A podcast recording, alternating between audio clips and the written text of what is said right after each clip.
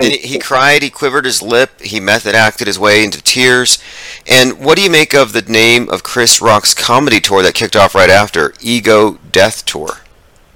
As soon as I saw that, I laughed because I knew what it was. When I saw that it was the like uh, Ego Death Tour, and then it's like he stood there on stage like symbolic of the death of you know his ego because he didn't fight back as they look at they look at that as strength. Man, I would have knocked Will ass out. If he, it, first off, he wouldn't have made it on stage because if you see somebody coming towards you, you look over to the side if you're in some place like that to see if security is coming. Especially if you know this person is coming towards you and you think it's violent. This person has just told you stop saying this quote unquote, and they're coming towards you in a violent manner, who's going to just stand there and get the shit slapped out of them, so to speak? Nobody. That's the reason I said this is such a big um man. This is like this is why Chris is, had his hands behind his back. I think he had his hands behind he, his he back. He knew it was coming, and to avoid an inadvertent flinch that would give it and away, he leaned forward. Yes, he leaned forward. And that's what's crazy. Nobody leans into a slap. That's in theater. And then right after that, uh, TMZ posted um, um, a video of Will showing a little boy how to fake a slap. Yes, yes, I referenced that with the other caller. He gave a slap Yeah. clinic, so he's a pro on fake slapping. And you brought up humiliation, right?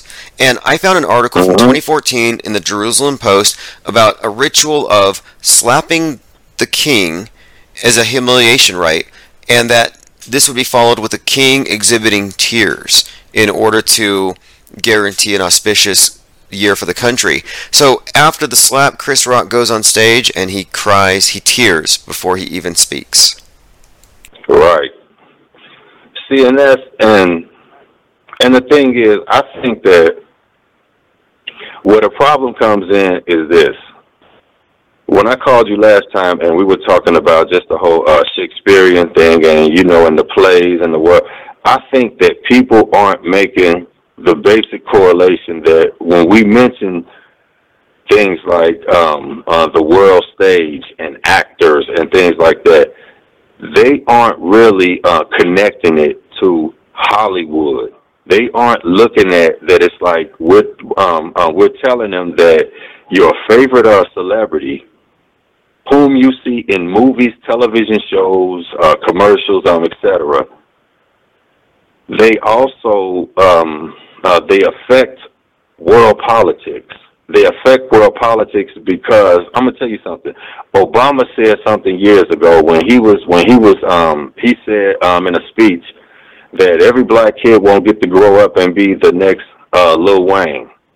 And when he said that, what I got from it was he was he was making an equation. He was like um, uh, basically making it to where when you see a celebrity, that was like a basic standard that you want to get to. And every president that we have now, they they always they go for the celebrity um, be, um, because they know that the celebrity is tapped into every level of society, from the older person to the younger person, because younger people are not into politics like that. Yeah, yeah. So you're going to get Great younger point. people when you get uh, celebrities, and then, uh, like I said, celebrities go from whomever, um, uh, your grandparents all the way down to uh, teenagers with different ones.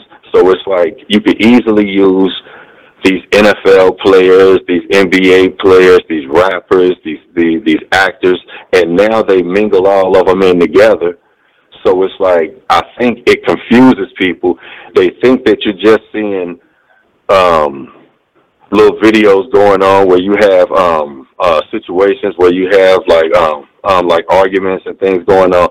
Those I think are the real uh, distractions. I think when you see these big world stage like events, I don't think that people really look at um, something like this Will and Jada situation with the um, uh, Chris Rock thing as a big world stage event. even when it blows over, and it's starting to blow because they know we know. So it's like now they're starting to leak more things and everything. So they're going to have Will go through his further aspect of his uh, humiliation ritual while they let Chris Rock go through his. I think is is more a promotion. He didn't get humiliated. No, no, his Not ticket sales me. went from fifty bucks to eight thousand. I mean, scalpers. To eight thousand dollars, right? Now, what? Now, now, think about that. What kind of markup is that? Right. It's. it's I mean, that, like, that is that is like what you, you see when um, in 2020 the highest earning rappers were all dead, and it's because they right. died spectacular public deaths filled with intrigue and drama, and it sells records. And you know what else I'm thinking? For tickets to go, now think about something. That's just like all right. Now, now let's say I call you up and I'm like, Tim, uh, Chris Rock is in town. Let's go uh, check out Chris Rock. Uh, the ticket's fifty dollars. I got him. I'm I'm gonna go ahead and charge it on my card. of a hundred dollars, whatever. And this situation happens. I haven't bought the tickets yet, but this situation happens. Then I go to buy the tickets, and now the tickets are damn eight thousand dollars. What that puts me in the mind of is this insider trading. Think about the people on the back end who knew this was going to happen, and they then and they were already um, in pocket on the ticket sales. Yeah, uh, look, that's that's probably fair because every one of these psyops has had something attached to it.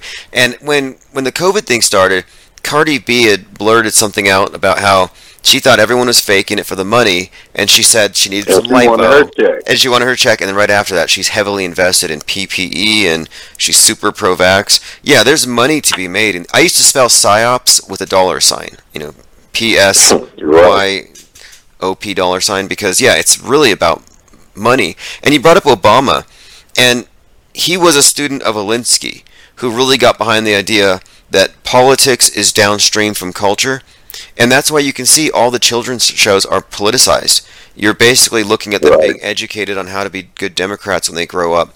Because, yeah, they influence them right away. And we see this very pronounced now with all of these movies that we've been watching our entire lives. And so to find that the Nutty Professor not only predicted this Jada Smith going after a comedian through her her spouse thing, but even after and more recently, she's been talking about that movie and the horrible situation it was for her hair, of all things. And you know what? I'm going to tell you something. I think that with the whole situation surrounding her hair, I think that's been like a long uh, preparation coming. Because it's like she started dealing with that like some years ago and she cut off her hair. It was it wasn't that long ago, I don't think, but it's like at the same time, you know how they kind of how they kind of interlace platforms. Like okay, they'll start like um she'll cut off her hair maybe like two years ago, two three years ago, like or whatever. She'll start going through uh, hair problems, like and really start cutting her hair and then it's like right now something like this happens. And then it goes in the middle of all of these different uh, women's platforms going on. And then you can use it on different other uh, political platforms. I think they basically they stage um, i think uh, basically they set up these situations a few years back with certain things. With the jada situation i think all of this started just a few years back and and the reason I say just a few years back, because it's like people say, oh, well, she's always been like a humiliating Will. Right. Will has always, his career, don't get me wrong, Will is a phenomenal actor, all of that, a phenomenal rapper, all of that. But Will's entire career has been a humiliation ritual. If you think about it, his entire career when he got into Hollywood, the first movies he did.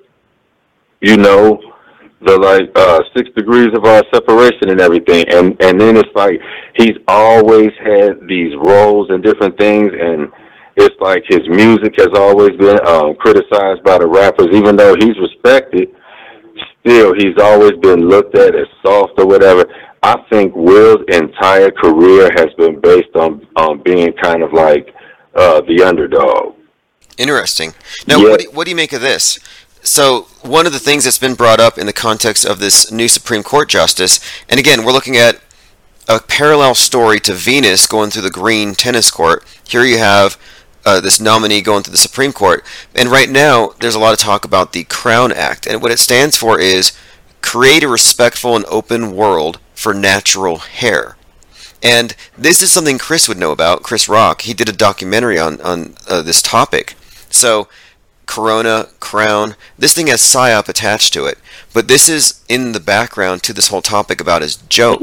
So it's another layer to the PSYOP and another connection between Venus Williams in the King Richard story and the parallel in the real world with Justice Jackson fighting up against the uh, Republicans, which they say that their attacks against her were seemingly aggressive, borderline racist, and it called back to um, Thurgood Marshall, 1967. So yeah, uh, uh, they tied in this ritual, this psyop, this drama psyop to this political uh, event that's occurring right now. And again, she's going to be sworn in on the fourth. See, and I think that that's, I think that when they, um, when these things happen and it, um, and it looks like a coincidence, it's just that you're looking at several situations, um, um, set like into motion.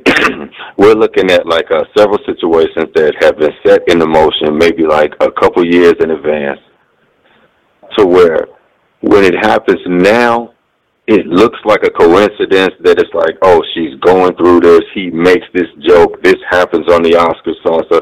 No, this was all set in motion from from different situations that they already had set up from a couple years ago. And I think that it's like that's what really has the public stuck. It's the fact that you have folks like us who can see these things and make uh, correlations and just uh, see patterns. And and when you ask basic questions, people, I think, I think right now, it's not even so much that it's like we ask questions.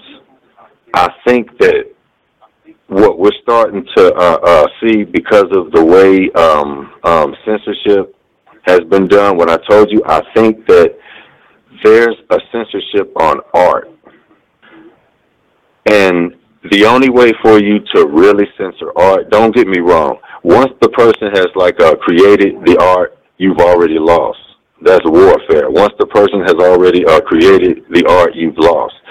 I think where the war is is going now is that you're afraid to even be an artist. You have people out here that have very good content, uh, YouTube, for example, very good content, channels that would be a lot, that would have a lot more people if they didn't shut you down for, for having an opinion, for being an artist.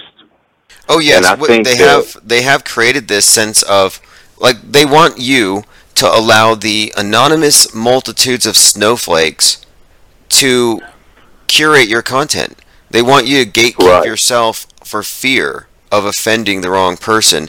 And even this right. slap to the face, I've seen a number of articles about people who own comedy clubs comedy club owners mentioning that this could open the door to something ugly, that we shouldn't allow this to be a new standard, that you you counter speech with violence. And they kind of said nobody in the audience, and Jim Carrey remarked on this, how cowardly they were. They were enablers. Nobody in the audience rejected the premise that you never counter free speech with a force. But that kind of right. didn't even get brought up. See, and that's the and that's something else. That's why I said I don't understand why. And see, okay, you just mentioned Jim Carrey we already know Jim Carrey is he's a damn grand wizard. Oh, but oh, yeah. just the fact that but just the fact that he would even speak out and bring up point that's like very obvious. I think what he's doing is he's leaking back into that kind of uh, character that he was like a couple years back, where he was kind of he'll start to kind of speak. He'll he'll take like a basic question, like a person will ask him about something, or he'll uh, see something and make like a comment, and he'll go too far down the rabbit hole for most people. I think that basic that basic point he made, I don't think people understand just asking a basic ass question. Like, you mean to tell me all of those folks there, nobody felt any type of way that this man committed a violent act against something that was said as a joke on stage? He didn't wait until he got his award and maybe uh, do something classy and, you know, uh, present something in the speech or something. Nah. You scream out an obscenity uh, several times and then you storm on stage and assault somebody. It's like, come on, man. That's it makes us look like children. And I think that um, um when you were saying it introduces this premise that it's like if you don't like something somebody say, slap them. Nah, you gonna get a whole bunch of people ass killed. Yeah, exactly. And yeah, and this is again another further erosion of what I thought typified Americans, you know, uh, our views on free speech. I thought it was we're free speech absolutists.